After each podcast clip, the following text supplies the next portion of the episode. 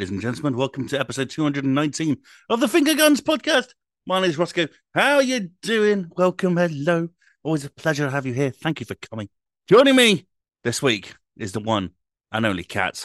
Hello. Hi, pal. How are you? Hi, pal. I'm okay. How are you? Very well, thank you. Good. Good, good, good.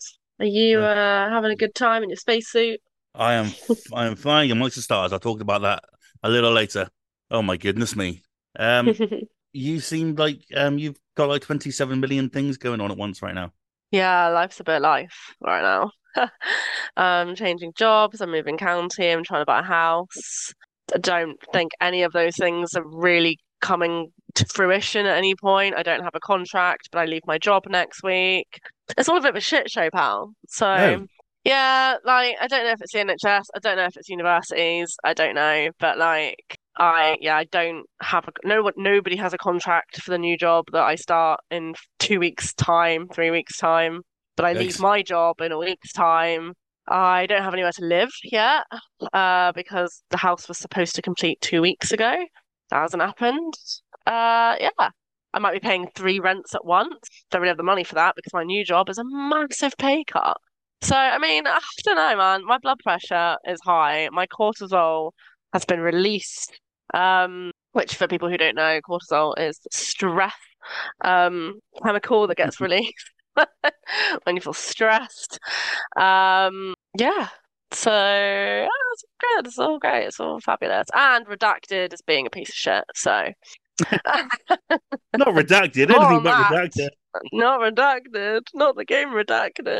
um, I don't even know if I'm allowed to say that, but I'm sure I am. But I, I don't know. Maybe call it if you're unsure. It's fine. It's fine. It's fine. Um, Redacted is fine. We could be talking about literally anything, so it's okay. Exactly. I could be talking about my my, my toe. So um, you know, Low Key season two. Yeah, we'll talk about that as well. Yeah, just saw the latest trailer for that. Very exciting. Uh, Josh, yeah, you don't know that. Hello. Yes. Hi. It's been a while since yeah. I've been here consistently. It feels like it has, oh. yeah. It was um, me, Kat, and Yog last week, and we had a we had a nice time, but it was it was strange without the usual the usual suspects. Yeah, well, we we were we kind of wanted to do it a day later, didn't we? Because uh, mm-hmm. of circumstances, and then the next day I was just like, ah, oh, shit, I'm working. Um, and then the previous weeks, I've just done a little thing called, you know, get married, um, and. Uh, so yeah, I've been, kind of been away from that and kind of just um, I've not settled really because as soon as I well during all the kind of pandemonium of partying, getting married and seeing everyone, um, I was also reviewing and I still am. Uh, I'm not complaining though because I've played some absolute bangers last month and uh, the uh, trend is consistent in September too, um, and it's probably going to be till the end of the year now. Uh, so. Yeah, I'm happily busy. Um, I'm kind of the opposite of Kat, unfortunately. Can I just say that I'm um, like, I'm, I think Josh is turning into the machine that Sean is because the kid's done like seventeen pieces for the site last month. Yeah, seventeen. Not seven, not ten, seventeen. I feel like I've done less than seventeen all year. Um, that's, that's, so that's wild, getting married. Man. Come on now, guys. Doing all that for the site. You're a fucking machine, pal. So we, fair play to you. Credit where credit's due. We've we've all been chipping in. I think um, you know Toby is kind take of take a compliment, take it, sit with it, get that warm fuzzy feeling inside yeah. your heart, and go. Yeah, I, admit, I did it. I admit, I've reviewed a lot of games. A lot of them were also news pieces, which don't only take a couple of hours of your time. But yeah, I was um, you know coming home drunk at night after uh, seeing. friends over the weekend whilst getting married and then writing up afterwards in in a intoxicated state. So but you know it's it's all fun and games at Finger Guns.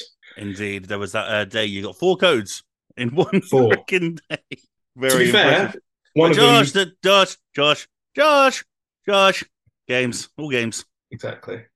In games, um, yeah, yeah. Congratulations, man. I'm very happy for you. Thank you. Um. May you have lots of eternal years together doing love stuff. Certainly some love stuff. Yeah, that's what I meant. And finally, returning from the land of potatoes and stuff. I don't fucking know where it was. Hey, Miles. Hello there. I'm back from Jersey. The land Hello of potatoes, there. Indeed. And good milk. Hello there. Hello there. Oh, there it is. I missed it. Uh, hello there. Uh, I missed it.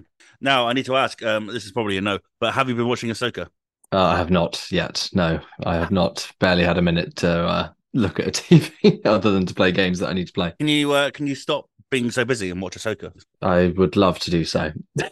It's really annoying me that, you, that we don't watch Star Wars. I know. Give me about a month or so and things might have settled down by then, you know? And then maybe we can then we can get back on the Star Wars hype train. Okay, fine. There, see, just a month and then I reckon we'll be good. We'll be good. All right then. All righty then. All righty. How are you, sir? You all right? Yeah, not bad, thank you. It was uh, nice to go back to Jersey for once. Uh, normally going back is always quite stressful, but actually this time it was quite nice. I had a really nice time. The weather was good and um, I ate lots of food, drank a lot and saw my friends and saw my family. So it was actually pretty cool and nice to chill out for a bit. So yeah, come back feeling a bit refreshed, which is good. Absolutely perfect. Yeah. And uh, yeah, the milk is great. So I drank loads of it while I was there. The little things in life. Is there a significant difference? Yes. I, I literally cannot suffer English milk. It's it's torrid. I can't do it. But uh, so every time I go back, I can finally eat cereal again. Wow. That's fascinating. Honestly, it's just so, so much better. The, the potatoes can get fucked, but the milk is good. I was going to ask, do you eat chips in Jersey? No, absolutely not. They're still disgusting. Can't escape that. Okay, fair. Fair. Well, good. I'm glad you had your milk intake for the year. Thank you, buddy. Thank you. Yeah, it was uh, nice to catch up on the milk intake. This sounds weird. I don't know what to do with this. You need milk. Milk is good for you. Yeah, it's got full of uh, calcium and stuff. Good for bones and stuff, they say. Yeah, yeah, exactly. Good for growing lads and things. Yeah, for you growing youths. Yeah, exactly. You do not need to grow any more, Miles. Jesus fucking Christ. Well, I'm only six two, Josh. I need to get to six three. Yeah, that is true. That is true. Um, great stuff. Right then, let's get into Game of the Week. This is going to be a good one. Uh, let's go from the top. Kat, what is your favourite best game of the week? Mm, probably my favourite game of the week has been The Texas Chainsaw Massacre. Oh, nice. um, I'll be really brief because I know that the guys have been playing it. I know Josh has pumped some hours into it as well, probably more than I have, because I'm not going to lie to you. I actually had a nightmare about Texas Chainsaw Massacre last night where Bubba was chasing me and I had to hide um, because the survivor section of the game scares the shit out of me. I won't play it with the guys. Um, so I need to get used to it. I need to... Well, my stress levels are already high. It just it tips me over the edge. But I can be the killer. I can be the murderer. Like, I will murder you and I will chase you down and I will fuck you up. But if you're gonna, yeah. if you're about to fuck me up and chase me down, you know, around a house or in a basement or in a field, oh, it's not for me, man. It's not for me. But I have been having a lot of fun with it. I do think it's the best game we've come up against as a team since Dead by Daylight. Um, we've played a couple of like asymmetrical games ourselves, me, Miles and Josh, um, with our friend Alan, who we also met um, around the same time that we met Josh, um, who lives in America, and we've just been having a blast. It feels like that kind of connection that you had, like we once had with D B D. Um, it's a good laugh, and I really like the fact that you can, you know, it's not just one person who's a killer, because the family are murderers. You get to play as the family. So there's more than one of you. There's three of you that can be the killers at any one time. So it's three versus four. Um, and it's just loads of fun. It's hard in senses. It, like, it, it can be difficult. It can be really easy. Each game is completely random. It totally has its cons. And I'm sure that Miles can go into that a little bit more um, as he's done the review. Uh, but I've been having a lot of fun with it this week, um, and I'm sure I'll have more fun with it when I can get my heart rate further down.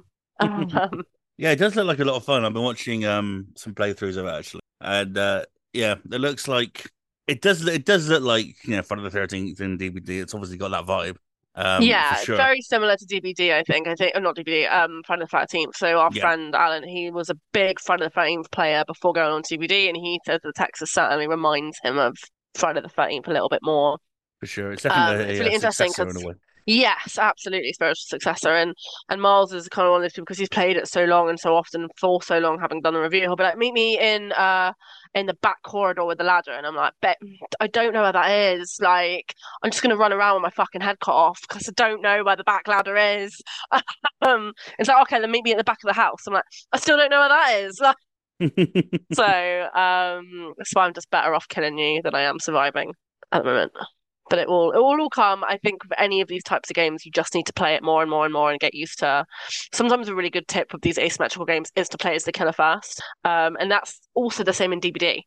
Um, playing as the killer allows you to work out how people play as survivors, or what the survivor rules are and what their aims are, a little bit more than playing as a survivor. You're kind of headless chickening it, but when you actually have to kill a survivor and see what they do, it somehow makes it easier to play as survivor. I don't know why that is, but it just happens to be the case for asymmetrical games.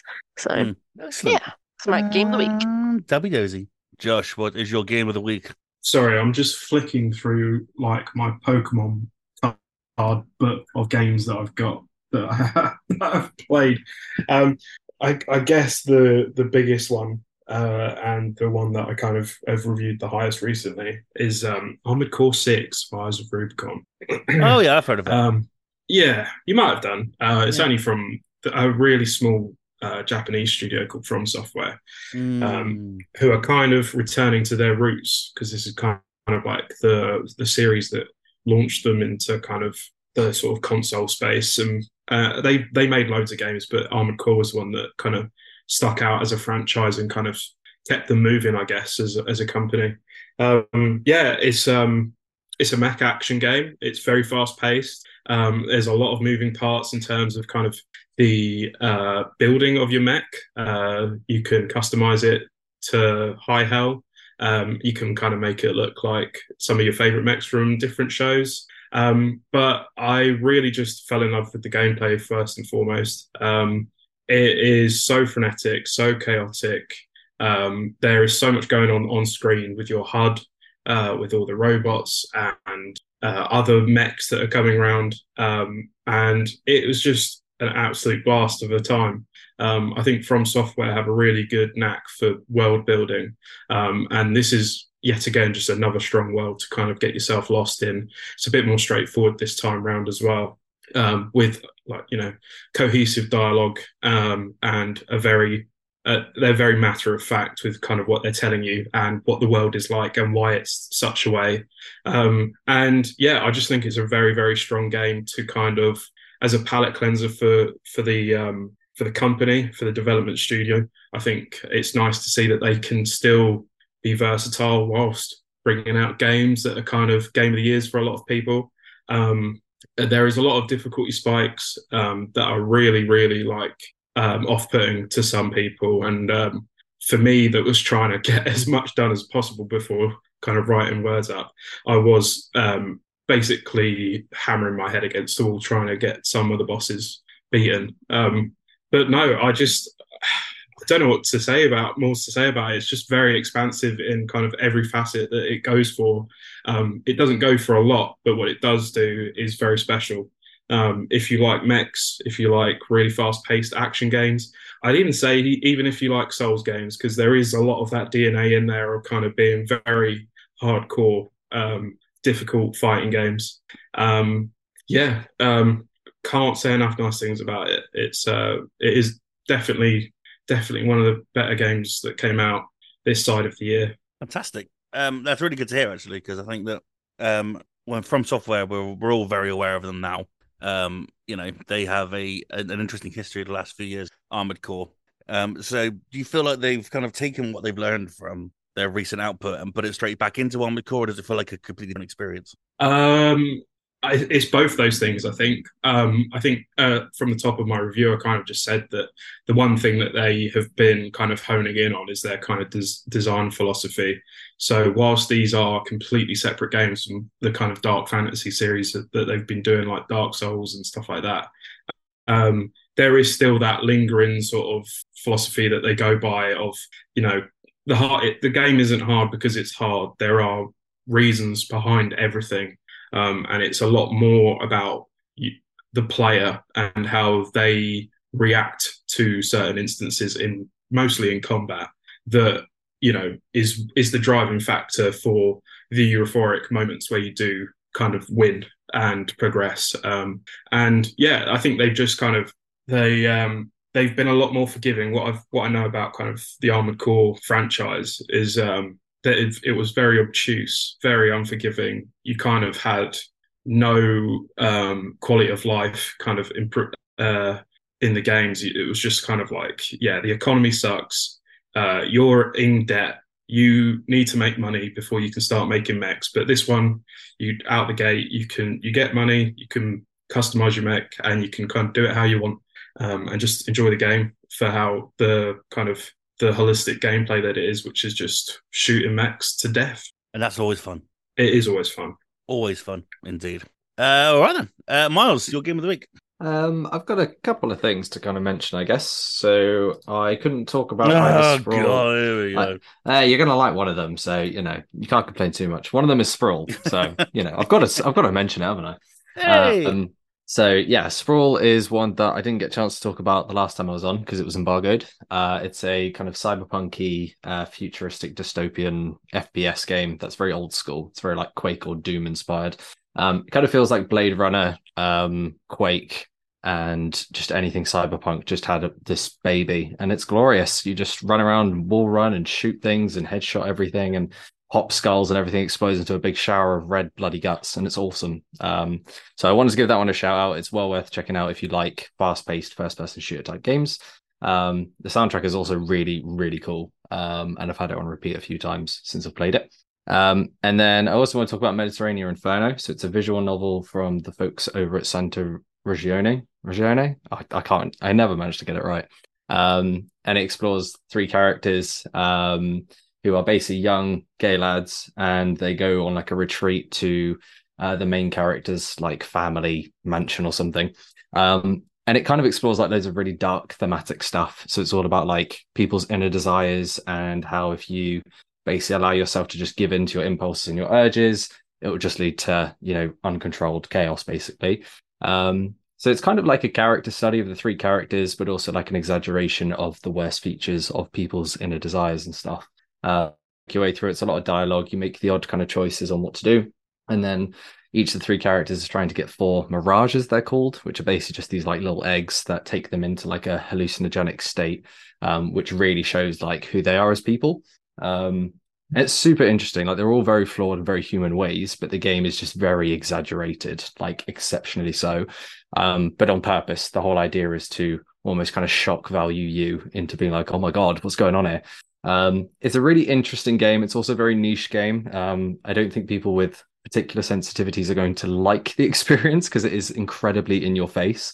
Um, but I think it's got a really cool kind of idea behind it, and it just doesn't care about who it's kind of appealing to. It's more about somebody has made a game in the vision that they wanted, and then they've just put it out there and then hoping that whoever needs to find it will find it.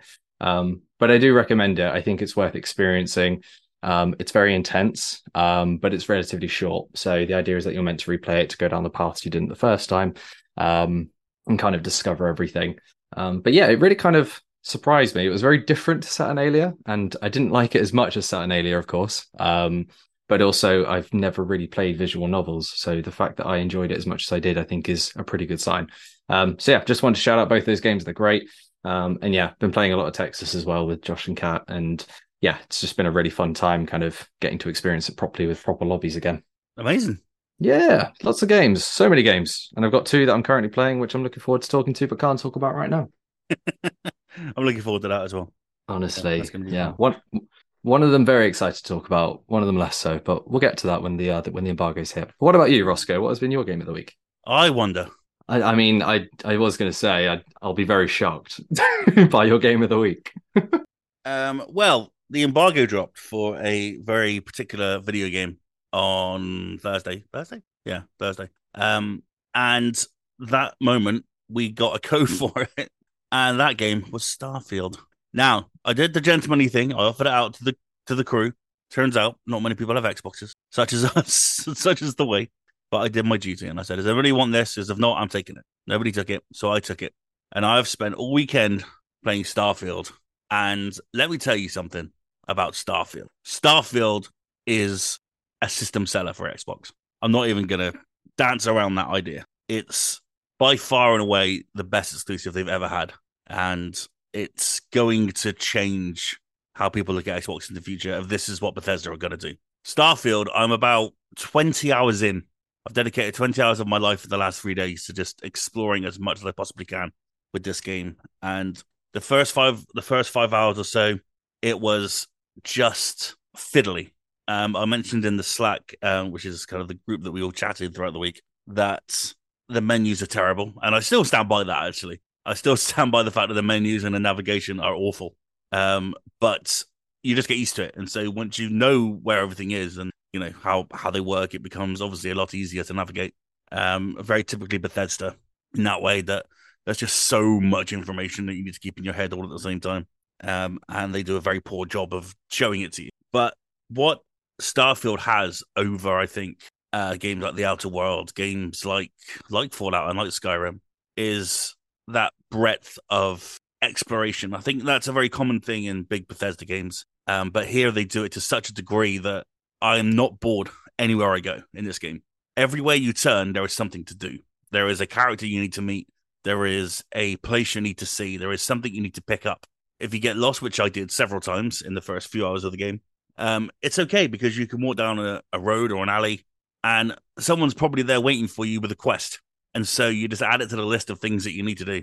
And if you ever get lost, it's just really fun anyway, because it doesn't matter because you're still exploring these fascinating new worlds. Um, I bring up The Outer Worlds because it really gives me that feeling. This is, it's it's an Obsidian game by any other company. Um, it just happens to be Bethesda, who have a long history in making games like this that are expansive and that go on and just are huge in character and in depth and in storytelling. And Starfield is no exception. I'm deep into the story now. Um, I'm having a wonderful time um, learning about where it's going. Um, I won't mention anything. Literally, two hours in, I could talk about this game and it'll be spoilers. So you've just got to jump on it this week and experience it for yourself, and we'll talk about it again next week. This is a game that lives up to every expectation I had for it. I was super hyped for it. This is a game that I will get lost in for months, um, not just leading up to the big gaming season next next month. You know, I will play this game forever, and it's something that only Bethesda, I think, can do because they do it so well. Um, I am... kind of mainlining the, the campaign right now. Um, there's New Game Plus that's already included when you start the game. Um, so I'm going to mainline the the, uh, the story. I'm going to see where it goes because I'm um it's got its hooks in me and I want to see what happens. Um, and then I'll jump back in afterwards and I will I will wrap up every other quest that I've got to do. Um, there must be at least fifty that I found that I haven't done yet uh, because I've been focused so much on the story. Um, from a technical standpoint, it runs very well on my Series S. Um, I'm very happy with it. Um, I it's not you know it's not four K. It's not you know it doesn't look as shiny as it would on an X, obviously, but it plays perfectly fine. thirty F P S, it runs fine. It's not a problem.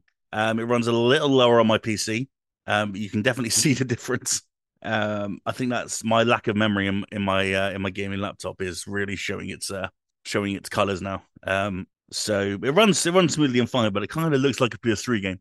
Uh, which is fine, you know, it's just, it still plays and it still works, so it's not really a problem for me, but um, there is a significant difference, and but the console versions are very good, uh, which I'm very thankful for, and there's just a great, this is a great level of polish, you know, I haven't really found any bugs. There's the odd thing, you know, some characters don't pop up when they're talking in front of you, or some characters can walk through things, but it's not, it really isn't the end of the world stuff, no game-breaking bugs, nothing that's forced me to quit the game or anything yet, um, which for a Bethesda launch is, I think, hugely impressive. And um, I did write this off. I thought Bethesda launches, they aren't, they aren't going to go well.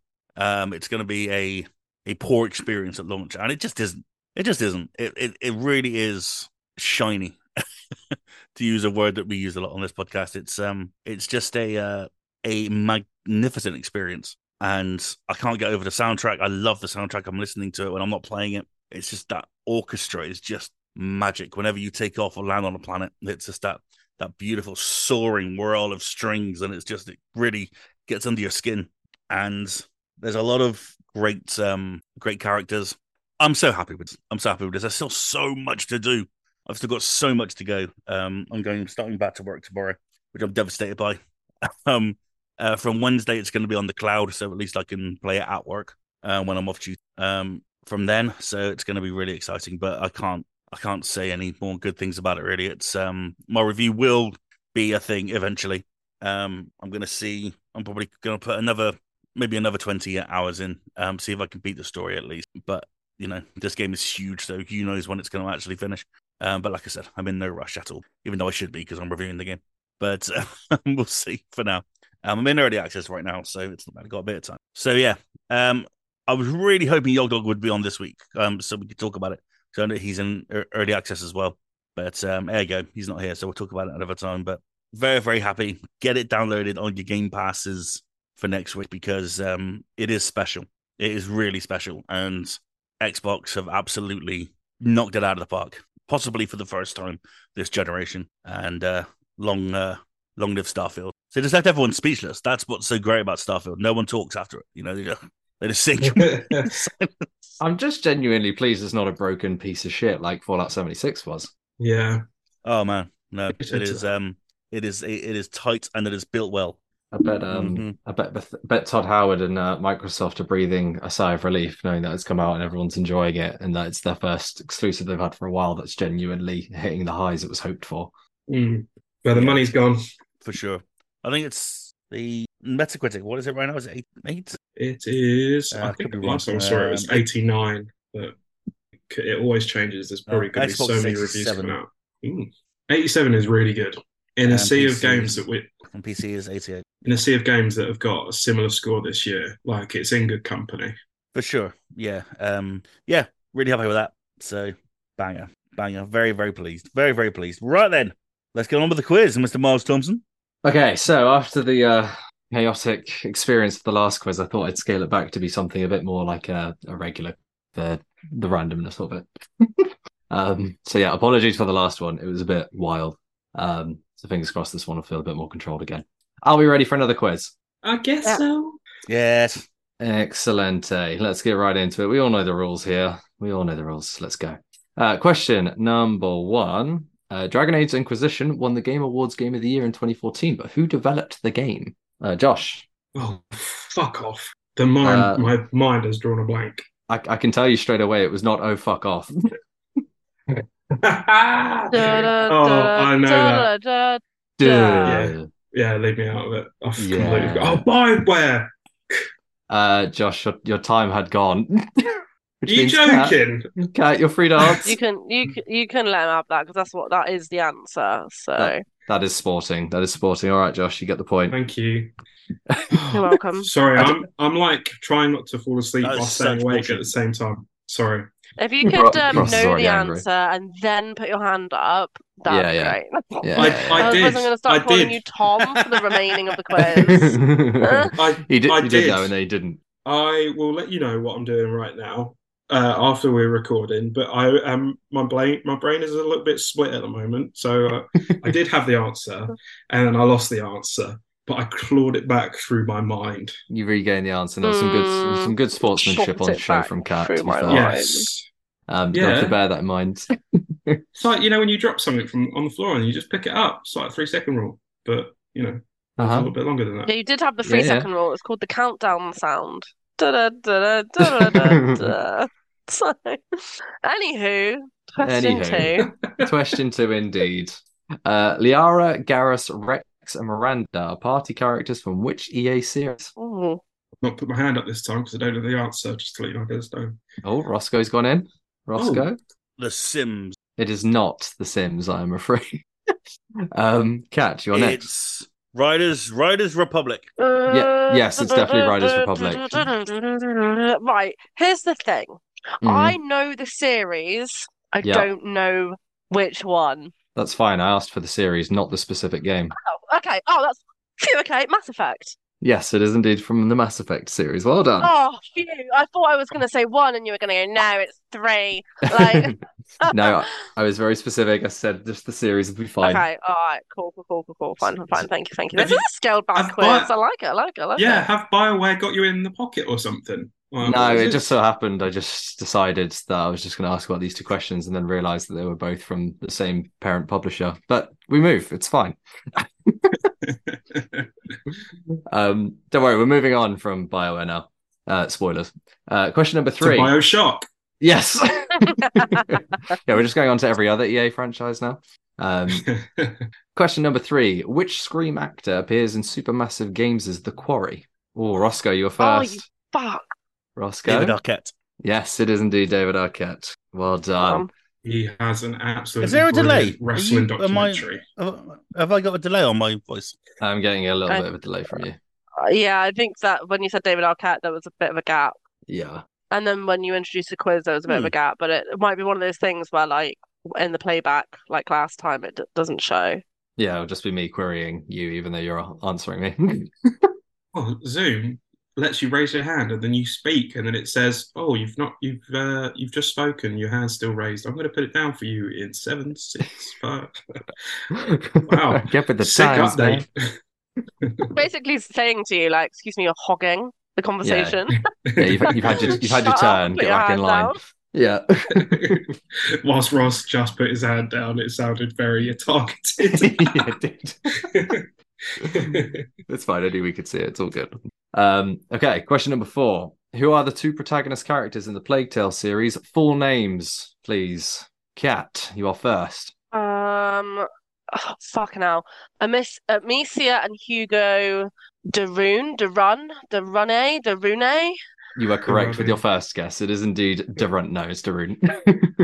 Darune, yeah. Oh, I'm sorry, no, that's Darune. Close enough. We'll have a good sandstorm and a play. Amicia! Amicia! Hugo, no! God damn it, that, that kid's still annoys Shit. me. Uh, yeah, Darune. Hey, uh, the ruined. I don't know. The ruined the game. No, I'm kidding. Ross, Ross is still on sandstorm. I love it. Uh, question number five. Margaret Borowski, or May, is the protagonist of which highly revered twenty seventeen indie game? I think I pronounced it correctly, but I'm not certain. Oh, Rossko. Um, Night in the Woods. It is indeed Night in the Woods. I was surprised oh. that you were taking such a such a minute to answer that one. But then again, it might have been the delay. I wasn't. My mic's been delayed for some reason. Yeah. I actually did wait this time for the delay to come through. Uh, well done, sir. I thought, um, yeah, that might be a nice one. Uh, question number six. Which November twenty twenty-two game achieved a seventy-one on Metacritic for its PlayStation five release? Oh, it could be anything, pal. It could be. Yeah. Can you give us a hint? Uh, it. Oh, hmm. if you before you give a hint, I'll add this question, and you can answer it as if it's the hint, if it helps. Okay. It doesn't help if everyone likes the question. Okay. Um, is this a game that previously released on something else before that date? Yeah. No, no. It released right. on all of the cons, all of the platforms it was on at the same time. Just okay. specifically, I'm asking oh, for the PlayStation that's... five score. All right. Kat. Is that Call of Duty? It is not Call of Duty, I'm afraid. Oh. I've not put my hand up because that is exactly what I was going to say. I just went, I was just like, what was played last it's year obvious. around Christmas time? It's, it's a really good answer. Yeah, and that what has yeah. a lot of fucking things in it, but... Yeah, yeah it was a good shout, but not quite. Oh, I was going to ask for another hint, but Kat's already out. Um, seven. All console platforms. seventy-one, sorry. seventy-one. You fucker. Oh, yeah. Oh, sorry. Did I not say seventy-one at the start? I think no, you said seventy-seven. seventy-seven but oh, I don't want to. I don't want to gaslight you, but we can roll the tape. No, no, it's fine. I, I totally well, believe you. I I'm thought just I saying said that, that would have totally changed my answer. I would have definitely not have said Call of Duty. Those six points on Metacritic. No, I'm kidding. I would have probably. Last year, man, this year's been so like jam packed with games. Like I can't even. Yeah. Uh, I'm trying to think of a hint. I just won't give it away. That's the problem. Like the second I give a hint, you can't have, no one can have any more hints now because I've already answered. Otherwise, no not fair. Fair enough. No hints allowed. Well, I know it's definitely not uh, fucking the Callisto Protocol. No, fuck that or game. Is it? People stop looking could... up Metacritic things. Calli- Callisto Protocol came out in the December. In fairness, so yeah. Oh, oh. Um. Oh, actually, I have a. Guess what it might be now. Fuck. I'll give them another ten seconds, Kat, and if they don't answer, you can win the spiritual point. Oh, I'm muted. Mm. I didn't raise my hand. Hand raise. Joshua. Cult of the Lamb? No, it wasn't Cult of the Lamb. I feel like Cult of the Lamb must have got a much higher score than seventy-one, to be fair. It might have also been no, October. Don't, don't... I'm just go- I'm looking through games I've played on, on my thing, because I normally... Rossko, would you like to have a go? No. Fair. All right, I'll give you... I'll... Okay. This is a really hard question, by the way. Yeah, this one is a tough one, to be fair. Uh, the, answer, the answer was Sonic Frontiers. Oh. Very fair. My my guess, my second guess was going to be the last was part one. Well, but... this this this concludes my theory that this is a Ross quiz for Ross no, to win. It was just those two questions, to be fair. And that one wasn't really a Ross question because it was just a complete luck of the draw as to whether you knew when it came out. uh, good question. Yeah, fair enough. Fair enough. Excuse me. I don't keep uh, Metacritic scores in my head for mediocre Sonic games. Just the best ones that are coming out this year, am I right? Hey. Sonic Superstars, baby, let's go! Got places to go. And also, I never ask God. any Sonic-related questions, so I thought I'd throw one in. Uh, I don't know anything about the actual games to ask, so at least this he is my way. Maybe you should play them. Maybe you should fucking play them. Um, How about that? Nah, I'm good. Thank you, though. Appreciate the offer, but I'm good. You're not welcome. uh, question number seven. Why don't you like art, Miles? I just, I just, I've never been a fan of art, you know? Don't it, Google Sonic fan art or anything. Yeah, don't don't do that to yourself. It's not, no, not worth Philistine. It. Sacrilege. Uh, question number seven. Behavior Interactive, developers of D B D, released which other game in twenty twenty-three? Oh, Kat. Meet Your Maker. Yeah, it is indeed Meet Your Maker. Well done. Uh, question number I'm eight. I'm so glad that you continued the question because that would have been Dead by Daylight. I know. Said other than D B D, and I was like, woo! I almost had to read that first half of the question at like super speed because I knew somebody would go into art and say D B D, and I was going to be like, mm. Mm. um. Question number eight. Dean Takahashi became famous in twenty seventeen for not being able to complete the tutorial of which notoriously difficult video game? Oh. Joshua. Shit. Is it Cuphead? It is Cuphead. Well done, sir. Nice. For some reason, I wanted to say Doom because there was a bit of discourse around Doom as well. But... yeah, the, um, he struggled well, on one God. of the Doom twenty sixteen exploration bits, I think, didn't he? It was the same guy. Oh, yeah, my goodness. Yeah, yeah, he had Dean. an unfortunate couple of years. Uh, question number nine. Uh, the original Alan Wake game takes place in which town? Oh. Kat. In which town? Yeah. Oh, never mind. I don't know the town. I Fair know enough. The, the, yeah, no, pass. Fair I know the state. Unfortunately, I need the town. Uh, Rossko. Balamori. Can I have uh, a spiritual point or a point if I guess this, if I get the state? Because I know the state. Uh, once Josh has had his go, if he doesn't get it, then you may go for the spiritual point. Joshua, would you like to? Um, it's something stupid because it's like to do with the talk. I also, I almost said Lakemore because that's a that's a very like fucking video game town name. Sam, that's a very Sam Lake thing to probably call it. Yeah. Um, Kat, would you like to go for your spiritual point? The state is Washington. The state is indeed Washington. That is correct. I just don't know. I don't know what the fuck town's called though. Uh, the town is called Bright Falls. Yeah. It's wanky considering it's alone in the dark in the woods, but yeah, yeah, yeah, very much. Well, so. that's what I said about the what I said about the torch. Yeah, Lakemore. Absolutely. Uh, question number ten, the final one. Firaxis produced which deck building Marvel themed game in twenty twenty-two? Josh. Marvel Snap. No, it is not Marvel Snap. Oh, Kat. Oh fuck. Uh, I know it now. Shit. uh, um. Why did you say deck building game? God's sake. Yeah, why did you say that? I don't know. It's a deck now. building game. It's just well, it's, not Marvel Snap. It's not really. It, sorry, it is. It is a deck builder. Uh, Firaxis. Quick Google. Uh, well, then I'm just going to say Neon White. Fuck it. No, it is not Neon White. I'm afraid. I was going to say it's not Marvel Snap. I have no idea. No. Rossko. Is it Contest of Champions? No, it is not. We're all wrong. It's Midnight Suns. It is indeed Marvel's oh, Midnight Suns. Of course it is. Which, Kat, that actually worked out for you because if either Ross or Josh had got that answer, we would have had a tie break. But as it stands, you have three quiz. points and they both have two points, which declares you the winner. Yes, and nobody can turn around and say that was a Kat-orientated quiz. So that's a genuine win. Thank you very much. Yeah, very genuine win. I thought it was a very well-rounded, quite even uh... contest. Marvel's Midnight Suns is a tactical role-playing game developed. It's also a deck builder. You build your decks for the characters. Yeah, deck building thing. Bullshit. Yeah, Rossko hates it just because it involves cards. Yeah, I won the quiz. Well done, well done, Kat. Dog is here. Thanks, mate. Oh. No Officer Tenpenny jokes during the quiz I, were made. I was I was fully expecting someone to make an Officer Tenpenny joke on his behalf during the quiz. I, I, do you know what? I, I almost did because of your... buffoonery. Yeah. That um seventy-one question. Yeah, that was a tough one. I've got to keep... I can't completely delete all, you know, random chaos from my quizzes. Hello there, Yog Dog.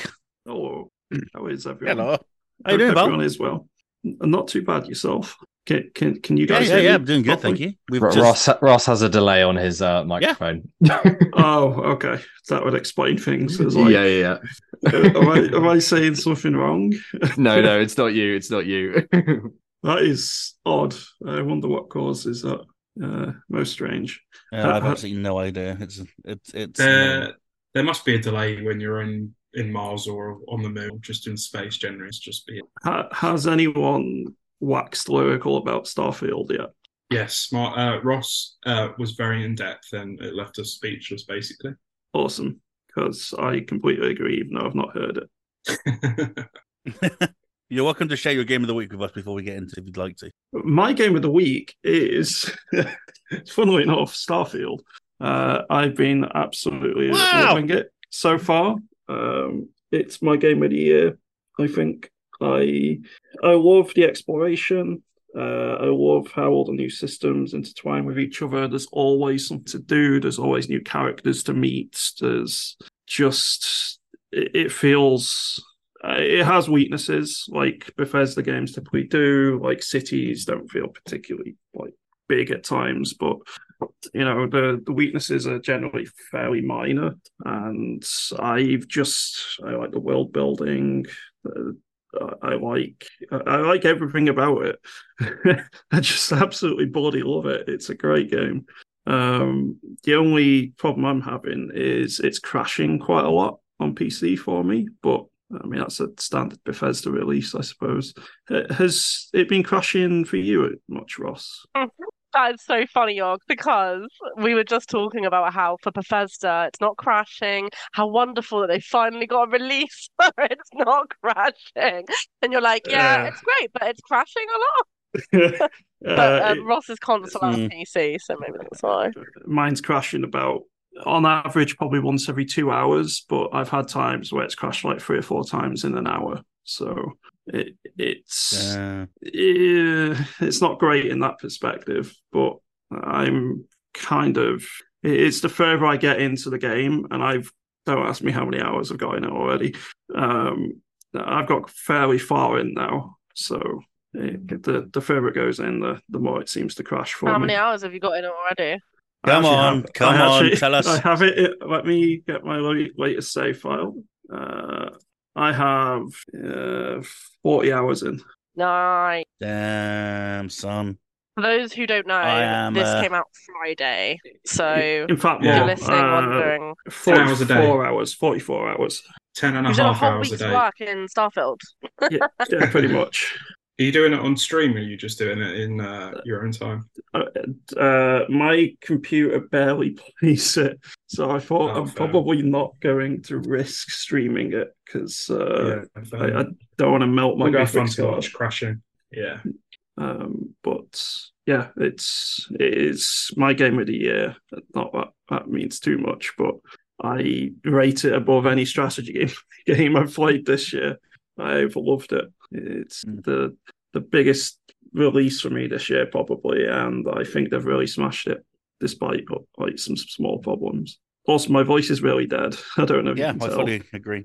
I don't really know why my voice is dead. I'm, yeah, I'm about twenty hours in. I was just um, saying to the guys, um, I won't spoil it, but I'll say it out of context. I've just discovered Starborn. Oh, yeah, okay. Uh, you mm. might be ahead in something compared to me, man. Because I'm literally doing all the side quests, all the stuff. I'm on one of the main quests uh, at the okay. minute, so but it's not something I recognise. So you're ahead of me in one of the main quests. Oh, sorry. That's fine. Like uh, a, a, a term means nothing to me until I encounter it. So there's no context. So it could be absolutely anything. Mm-hmm. I suspect I know which I quest was just chain that's saying, with. I'm I'm, um, I'm kind of uh, I'm mainlining the uh, the quest, and I'm gonna.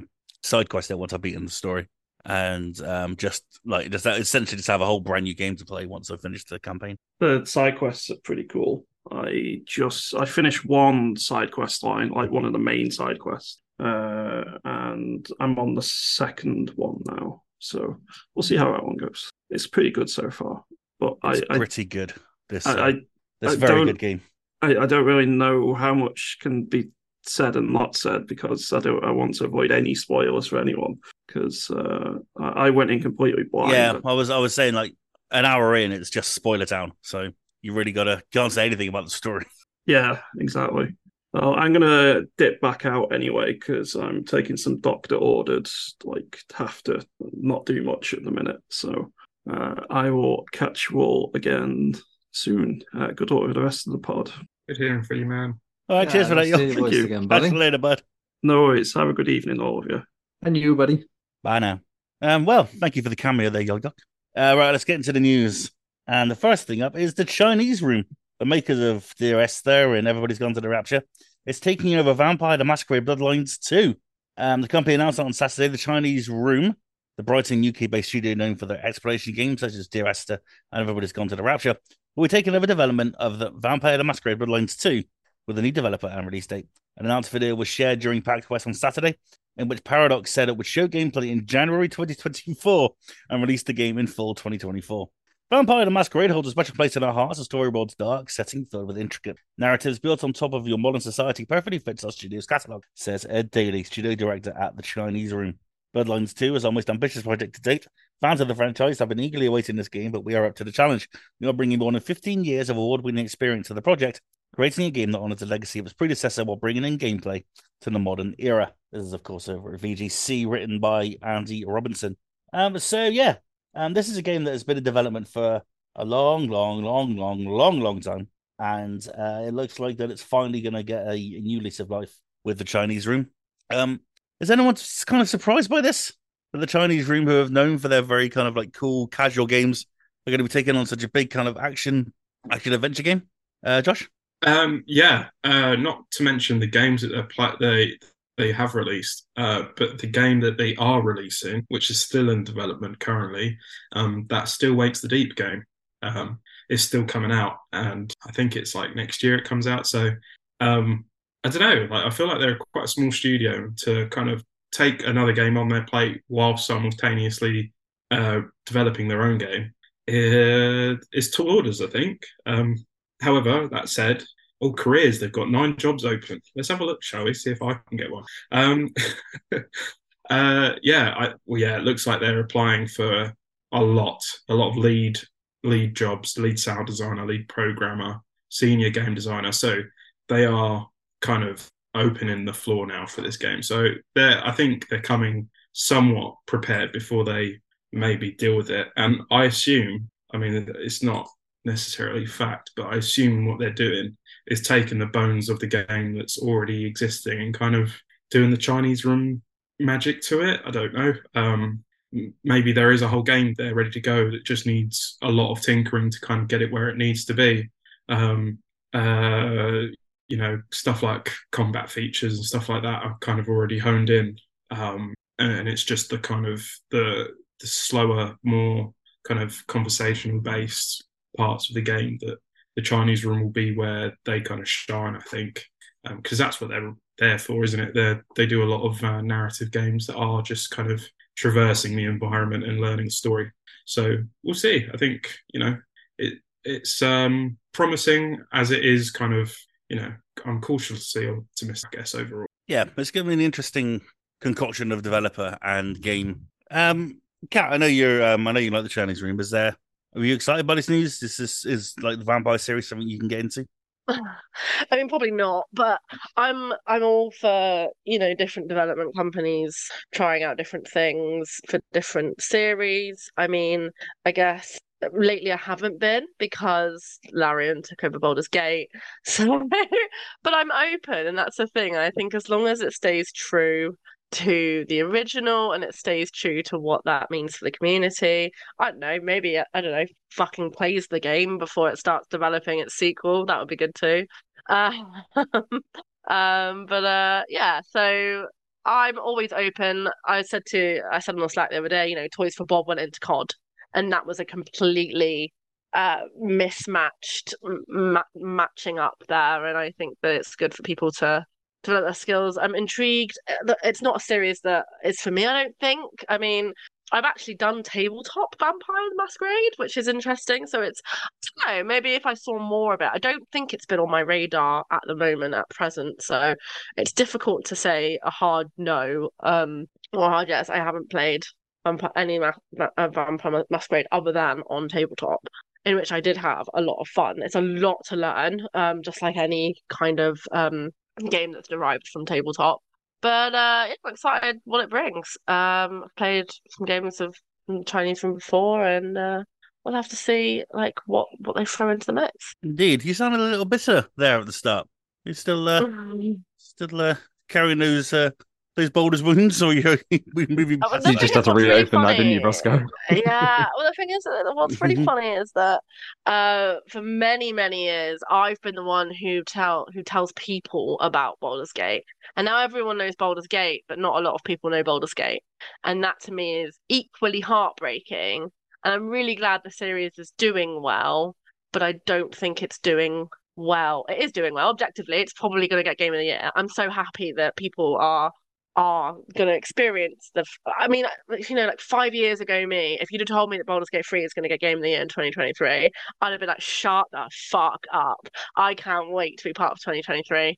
Um, and I guess it's just about accepting that some development companies are going to do it a bit differently, and they are going to throw in their own accents towards the game. And I think most of all, that's pretty fine. I think what felt unforgivable to me, that it wasn't just an accent they threw onto the game. It was like, they fucking threw out the pot, they threw out the the cauldron that they built the game in. They so it's just coming to terms with people all the time going, oh my god, Kat, you're such a Baldur's Gate fan from the beginning, do you love it? And I'm like, having to go through this rigmarole of being like, no, I think it's fucking shit. But not because the game's shit, because I really enjoy the game. I just have to forget and blank out that it is um a Baldur's Gate game. And it's interesting because the people who love it, um who have said to me, I don't think I've got the same experience as you, that's a real shame, you know, I can't wait to play it, they haven't played the originals. So yeah, you would fucking love it. It's a fucking great game. It's a great game. Like, objectively, it's a great game. It's uh, just uh, not not a Baldur's Gate game. I don't know. Anyway, so whilst I've been bitten by a developer taking over an, an, an already out there franchise, I'm also, you know, Toys for Bob took over Crash, and they were absolutely amazing at it. So It it can work, it can work, but you have to keep the game formula the same, or, you know, recognisable to the fans. It's okay, they're fine, it's fine, it's fine. It's okay, it's, it's acceptance is a daily... And breathe. Um, acceptance is a daily behaviour. So, quite. There you go. Um, Miles, how do you feel about the Chinese Room taking on, taking on, um, what the fuck was it called? Vampire Masquerade. Vampire the Masquerade. The lines. The two. The Masquerade. Masquerade. Two Masquerade vampires. Yeah. Blood and lines what, and stuff. What do you reckon? Um, yeah, that one. Yeah, it's it's a bit of an odd matching. I think Kat was quite on point with that, and it seems a bit mismatched, in honesty. Um, I very, very much like Everybody's Gone to the Rapture. It was one of the first, like, walking simulator games I played, um, and it really was quite moving. I actually just really enjoyed the style of it. So they've definitely got talent within the ranks. Um, I just don't know if the... It kind of feels like Don't Nod when they went from Life is Strange to Vampire, in that they had great ideas in that game, and I really enjoyed it for what it was, but it was also very, very clunky and janky and messy because it was clearly a genre that they hadn't really done before. Um, and so it does seem a bit odd giving such a massive, very revered uh, series title that has already been close to being scrapped once to a studio who aren't particularly proficient in this kind of uh, genre.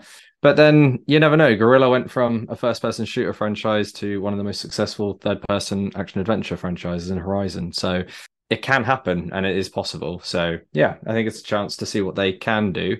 And obviously, if they succeed with this, then we'll get to see more stuff from them, which I think is exciting. So yeah, I want to be optimistic. I just, I think the fact that the game still exists is a miracle in and of itself. So we want to try and support it to actually be released one day.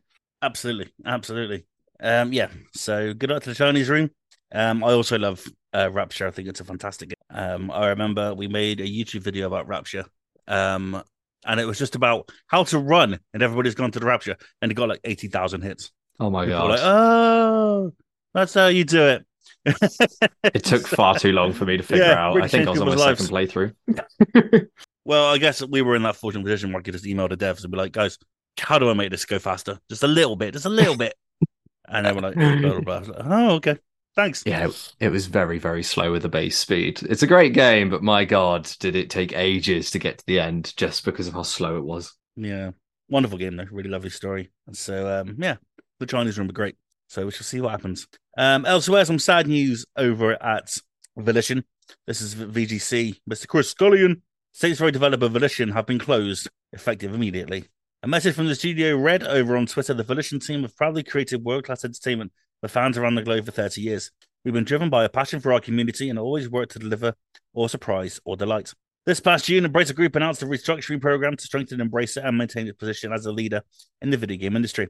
As part of that program, they evaluated strategic and operational goals and made the difficult decision to close Volition effective immediately. To help our team, we are working to provide job assistance and help smooth the transition for our Volition family members.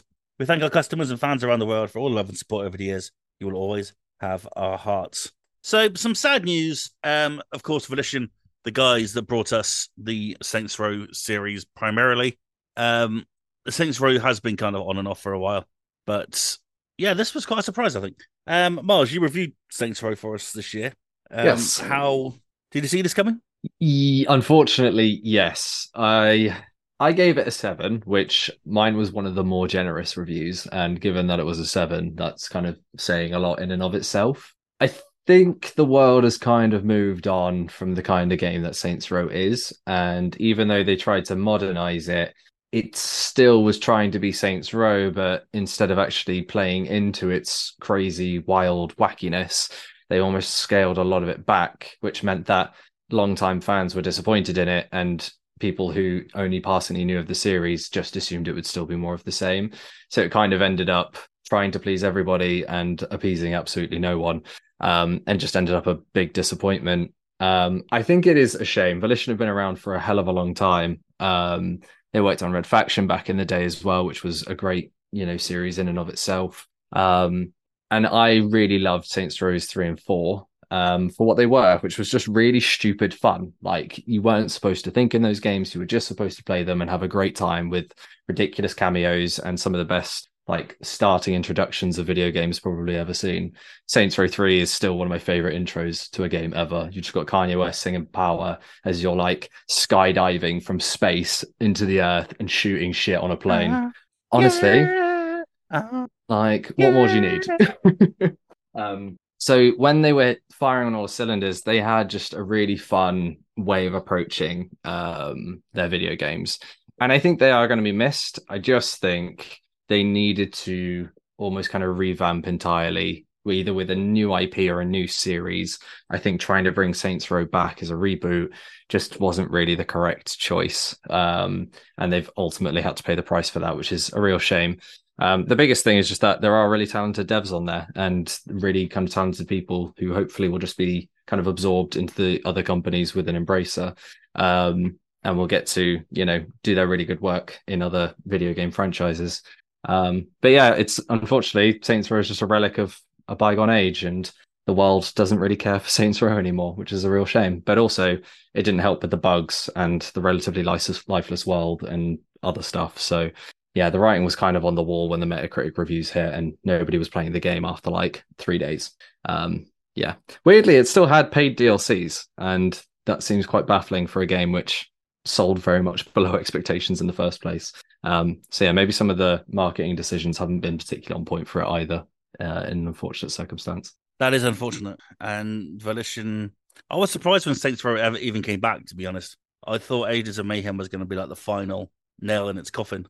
And uh, it was just surprising when I when they said they were going to give Saints Row a reboot. I was like, "Well, really?" It's like you're right, you know. It's like we've I feel like we've cu- we've come and gone from Saints Row, and it really was a product of its time. Um, I agree that Saints Row three was an absolute blast. It was so so fucking stupid that it was just so entertaining, and they really kind of smashed it. And I think Saints Row four was just simply a kind of extension of that. And uh, it's a shame that Agents of Mayhem didn't live up to those at all. Um, because that was kind of the writing on the wall, and I think rebooting something that isn't already, you know, hugely loved was a strange thing to do. Um, so, there you go. You know, this kind of is what it is, I guess. But we get to all play Saints Row this week, as it is on PlayStation Plus. Um, so if you do want to check it out and you haven't done so already, then uh, you can um, from Tuesday, I believe, uh, from uh, tomorrow, or the day this goes up. So yeah, Saints Row is on P S Plus this month, so might be worth checking out if you do if you do want to give a last hurrah to uh, Volition. Um, yeah, I guess um, the same question really. Um, it's uh, kind of a shame, but do you think that there's there wasn't really any way back once the new Saints Row didn't perform? I suppose.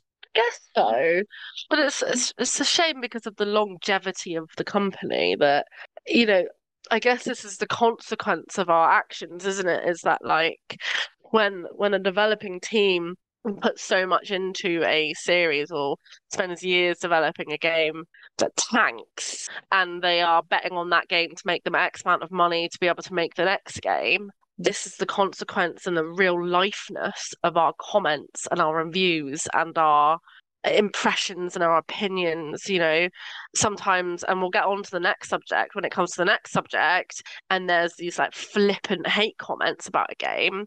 A lot of developing companies can brush that off, and I guess this is this is a case where it, it couldn't be brushed off because maybe they were betting on a whole lot, especially when The, the the company itself is very famous for one particular series.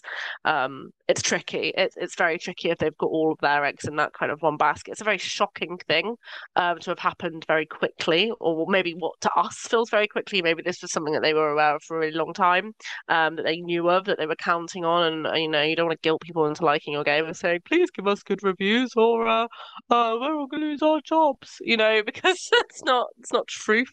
It's not truthful. Um, but it's just a big shame. Um, so I guess in a way, if that happens, there is no going back. But also, it's tricky because the, the game industry is based on uh, the review industry in gaming is is based on opinion. Um, I was listening to a podcast today actually, and they were talking about how like if your film tanks in one year, in the first year that it's released, there's something about films and the way the industry changes and the way the society changes, where in five years' time that could become, it could get, it could get, it could pick up wind, it could pick up, um, you know, traction, and all of a sudden it becomes like a favorite and it almost turns into a cult classic. Um, and it was something that was maybe under the radar, and I think sometimes games can maybe have that impact, and it would be a shame if, you know, it'd be a shame in five years' time if everyone's going, oh, I really miss Saints Row, despite how much I didn't enjoy it, blah, blah, blah, blah, blah, because it has been around for a long time. Um, and it is a very much based on opinion. And, you know, what I was, what I meant by that original point was people's opinions change and people's values change and, people, and society changes, and your opinion of a film is make or break for that year. But actually, it doesn't necessarily mean the film is bad. Um, because in five years' time, it could become one of the best films ever, kind of thing. Um, so it's tricky. It's tricky. It's a shame. It's sadness, and it it's a stark reminder of how powerful our reviews and our words can be. And that's not in like a gloaty, oh my god, there's such power, we shut down companies. It's just, um, I guess, it's a, a cautionary tale to be mindful about what you say online, um, because that will have weight on whether people buy that game or not, and that impacts jobs and people's lives. What kind of person would think that their like, review would um... tank an entire company, eh? I turned that a bit like mopey sad, didn't I? But yeah, I know, I don't think one review is going to tank an entire company, but you know what I'm trying to say. yeah, yeah, I do. Damn it, Miles, you killed Volition. What do you have to say for yourself? If anything, mine would have been the ones that almost saved it. Mine was a nice one in comparison. I was one of the few people that actually did like this new Saints Row reboot for what it was. Yeah, true. Uh, Josh, I suppose um, we can close this one now, but do, do you think it speaks to a bigger problem in, in the industry that's so reliant on Metacritics and so reliant on on those opinions that, you know, I know Square Enix is very bonus focused on Metacritic scores, and perhaps Embracer and Volition are different, but it does speak to, you know, people will now go to Metacritic to see a score for a game before buying it. Do you think that's, do you think that's kind of more harmful to the industry than it is less harmful, I guess? Um... I think the only harmful aspect is the people that are toxic and um, not generative in kind of what they want as a consumer. Um, I guess as a group, it was very easily um, dunkable of a game on release, on release um, not just because of the kind of what they released as, as the game, the content, but kind of the state it was released in. Um, and for gamers these days, um, It's really, really, I mean, it's, for most people, it's really unacceptable. Uh, people are really not forgiving. They're brutal. Um, I mean, games, it's a weird one. There's, there's a there's a weird dichotomy. Like um, uh, Yog was literally saying how much he loves Starfield this year, but in the same breath was saying how many times it was crashing on him. Um, so Saints Row had game-breaking bugs similar, um, but, you know, it wasn't coming from a point of view, it wasn't coming out from a point of view of like, this is the next best thing. This was coming at a point of view from, God, Saints Row is back. Like, why? This is like a really old series that no one's really paid any attention to anymore. Like, they, people coming at it already loaded with like reasons to not want it, like it. Um, and bless Volition. Like, I, Saints Row is obviously their their heart of the company, because it's something that they've continued to kind of make games for, um, and go bombastic and wild with it. Um, but maybe they did want to move on, or maybe they did want to change it in a different direction. Um, I think there's kind of a couple of news headlines where uh, um, Volition actually had like different ideas about where the game was going to go. However, their publisher, Deep Silver, who have acquired them, was kind of forcing them to go in a different direction that they weren't really happy about. But, you know, they're the ones that publish the game. They're the ones that provide the money. Like, they're going to, you know, their say, their say goes. So you've got a p- passionate development team for a series that is potentially being strong-armed into going in a direction that they don't want to go into, um, with also kind of the the pressure of getting it out on time. And when I say out on time, I mean for the for the publishers to be like, we want it on this quarter to make this amount of sales for this year to look good for our investors. So then you've just got Volition kind of like buried underneath like a mountain of shit, but they still have to make a game. And then people talk shit about it, and then they get the bad reviews. And, you know, content creators are very quick to kind of be acidic with their words. And um, I, I mean, when we review games, I like to think that we do look at flaws, but we don't come at it with like, uh, the game is flawed, so it's shit. We, you know, I've reviewed Under the Waves, which I can talk about. There are some issues in it, and I've stated them, but I also said they can be fixed, and they w- they probably will be fixed in time. So whether or not you want to hold off on it, I'm just letting you know the state of it now. Um, it's not affected my review score, um, and it's uh, reflective of kind of what the game actually is. Um, so yeah, I, I think yeah, it's uh, it's it's unfortunate. It's it's very sad to see. Um, I mean, Volition is a household name these days, and now it's just gone, um, because of kind of the powers that be, I guess. And we as an audience are have some responsibility, um, and we're still yet to kind of take it and kind of do good with it, instead of kind of have a load of discourse over something that wasn't their fault in my eyes. I think they probably just had to push out a game that they weren't ready to push out. Um, so yeah, that's my that's my two pennies worth. Well, there we are. Josh's two pennies worth. We need that to be a segment, don't we, in the podcast? That was probably a fucking ten-minute rant. I'm sorry, listeners. Maybe you need to hear it. Maybe you don't. You can skip it. No, I loved it. Uh, right, then, let's finish off with Bethesda says Elder Scrolls six is in early development. More news still years away. This is from Tom Ivan at V G C. Bethesda has warned Elder Scrolls fans not to expect a significant update on the next series entry anytime soon. The highly anticipated Elder Scrolls six was announced in twenty eighteen at E three with a brief teaser trailer which confirmed it was in pre-production at Bethesda Game Studios. However, Bethesda also revealed Starfield at the same event, and the sci-fi R P G was ahead of the fantasy release schedule. Following several delays, Starfield will launch this week some pre-order customers, and The Elder Scrolls six says the studio's next flashy game ahead of Fallout five. There's not really a lot to go on here, but I decided to uh, bring it up because we are in Bethesda week. Um, let's say, was Beth- was Elder Scrolls six announced perhaps a little bit too early, uh, Miles Thompson? Yes, I think very clearly it definitely was uh, announced far too soon into its non-existent current life cycle. Um, obviously, they wanted to kind of announce it so people could get excited for it and that they knew it was coming, but I don't see why it had to be such a significant announcement so many years ago when it was quite obvious that Starfield was going to be developed for the next few years. Um, it's nice that it's happening. I think a lot of people are going to be looking forward to it, but yeah, it was far, far too soon. And even this story is kind of a bit about nothing. Like, yep, we're still working on it, and that's it. It's like, awesome. So what was the need for this? Um, I get that people really care and people are really invested in that series, but give them a break. Like, they've just released probably one of their best games in a good while, um, and they've worked on it for a hell of a long time. So, you know, at least give them a month off to, you know, enjoy the time that they have with Starfield. Um, but yeah, far too soon. And I think it's emblematic of the hype kind of era that we went through over that kind of period of three or four years or so, where just everything was getting announced, but with no release dates and no windows for anything. Um, and I think companies have gotten a bit wiser in holding off their announcements until games are in a better state. So fingers crossed, we've learned our lessons from then. And uh, yeah, we can all just look forward to Elder Scrolls in about half a decade's time, maybe. Yeah, very exciting times. I know, right? We can look forward five years uh, from now. We'll have yeah. Elder Scrolls. Uh, Kat, give us a release date for the Elder Scrolls six. Oh, two thousand twenty-eight. Mm. Four, five, six, seven, eight. Five years, yeah. That's believable, yeah. But I also don't know if yeah, they could I reckon make that's that. About right.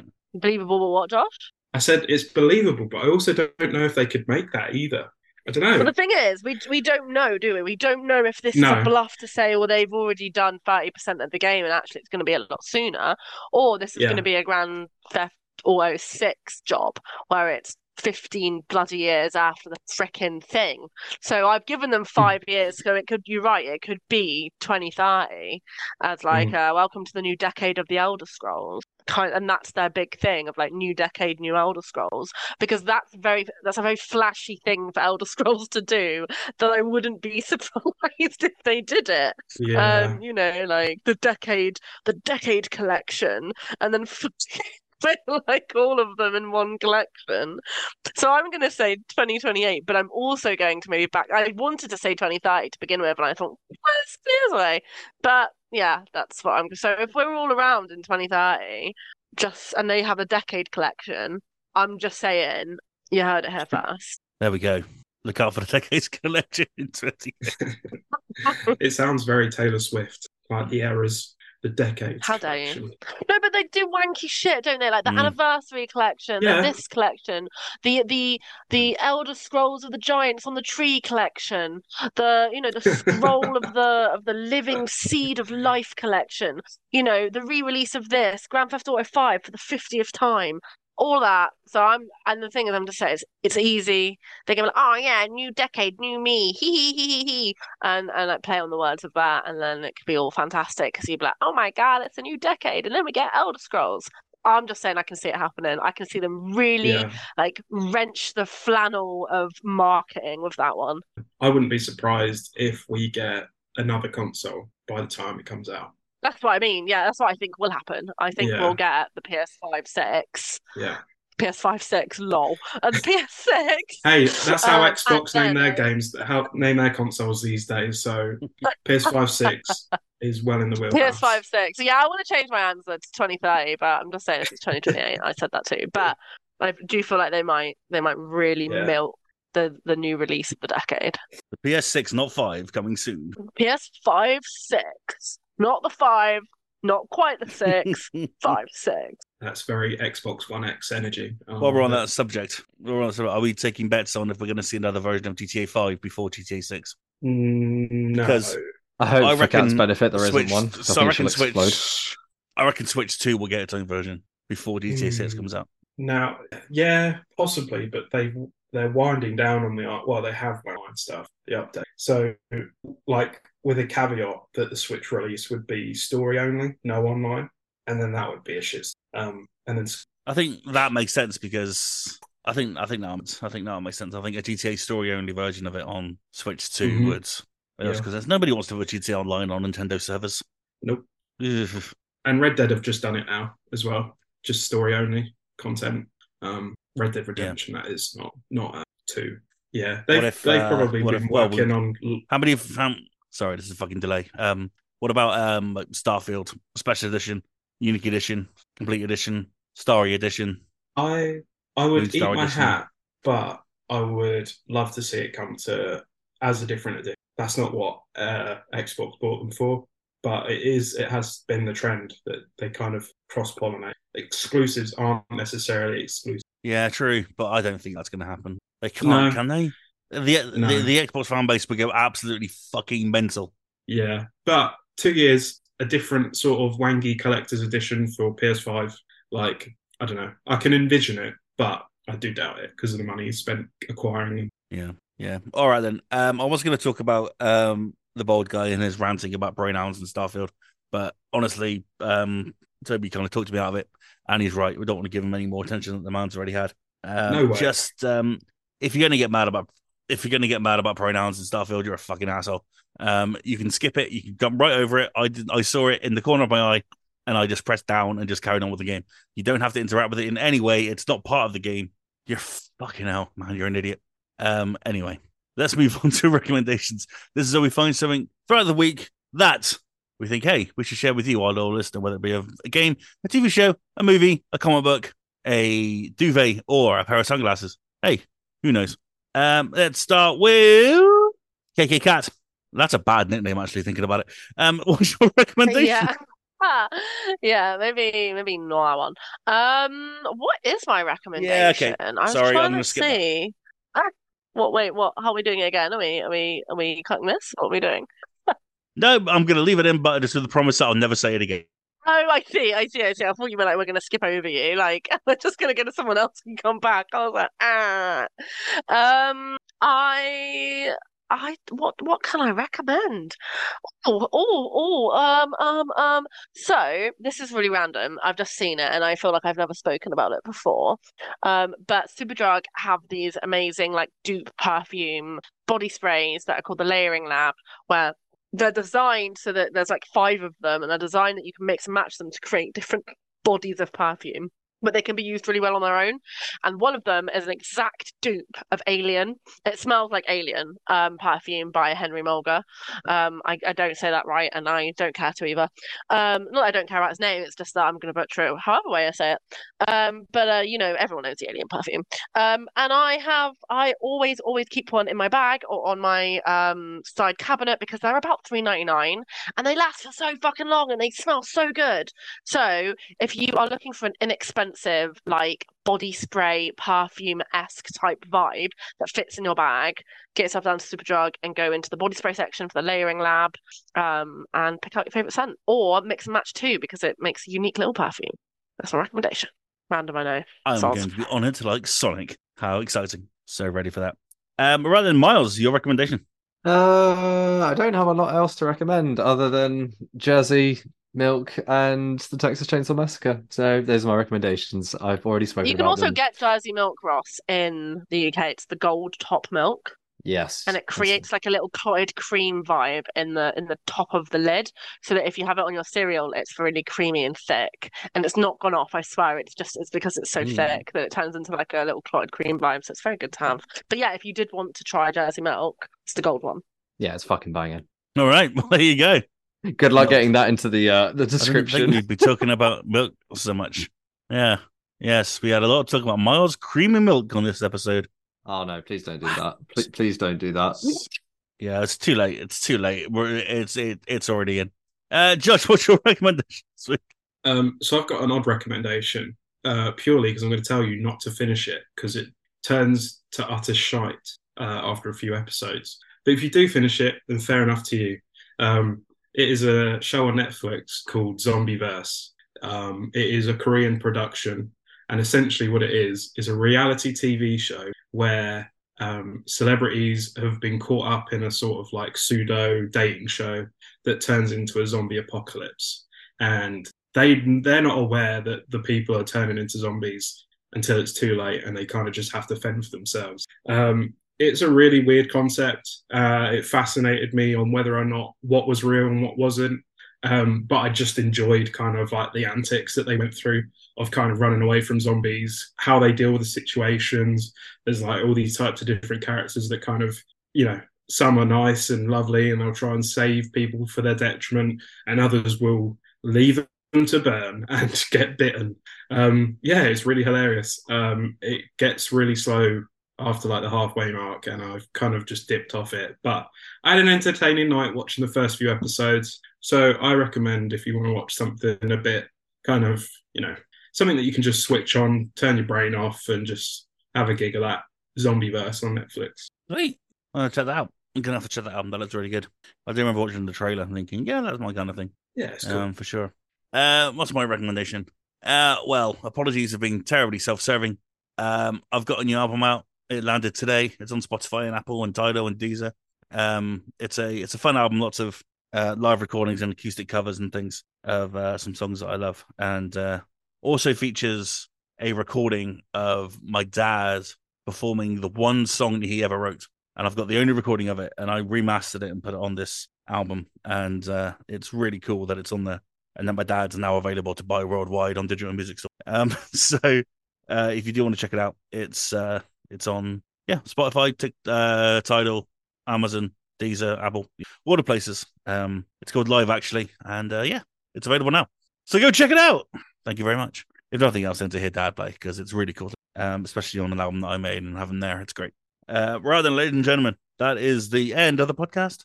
I know, I know, it's very sad. Thank you all very much, Steve, for listening. Don't forget, if you want to follow us, you can follow us absolutely everywhere. Just go to the link tree in the description below to find us in all the places. If you want to follow us on Twitter, you can at F N G R G N S. Follow us on Threads at finger underscore G N S. We are on both of them. If you want to follow us individually, all of our handles are in the description below, except for Miles, of course. He's smart and not on Twitter slash thread slash X, whatever you want to call it.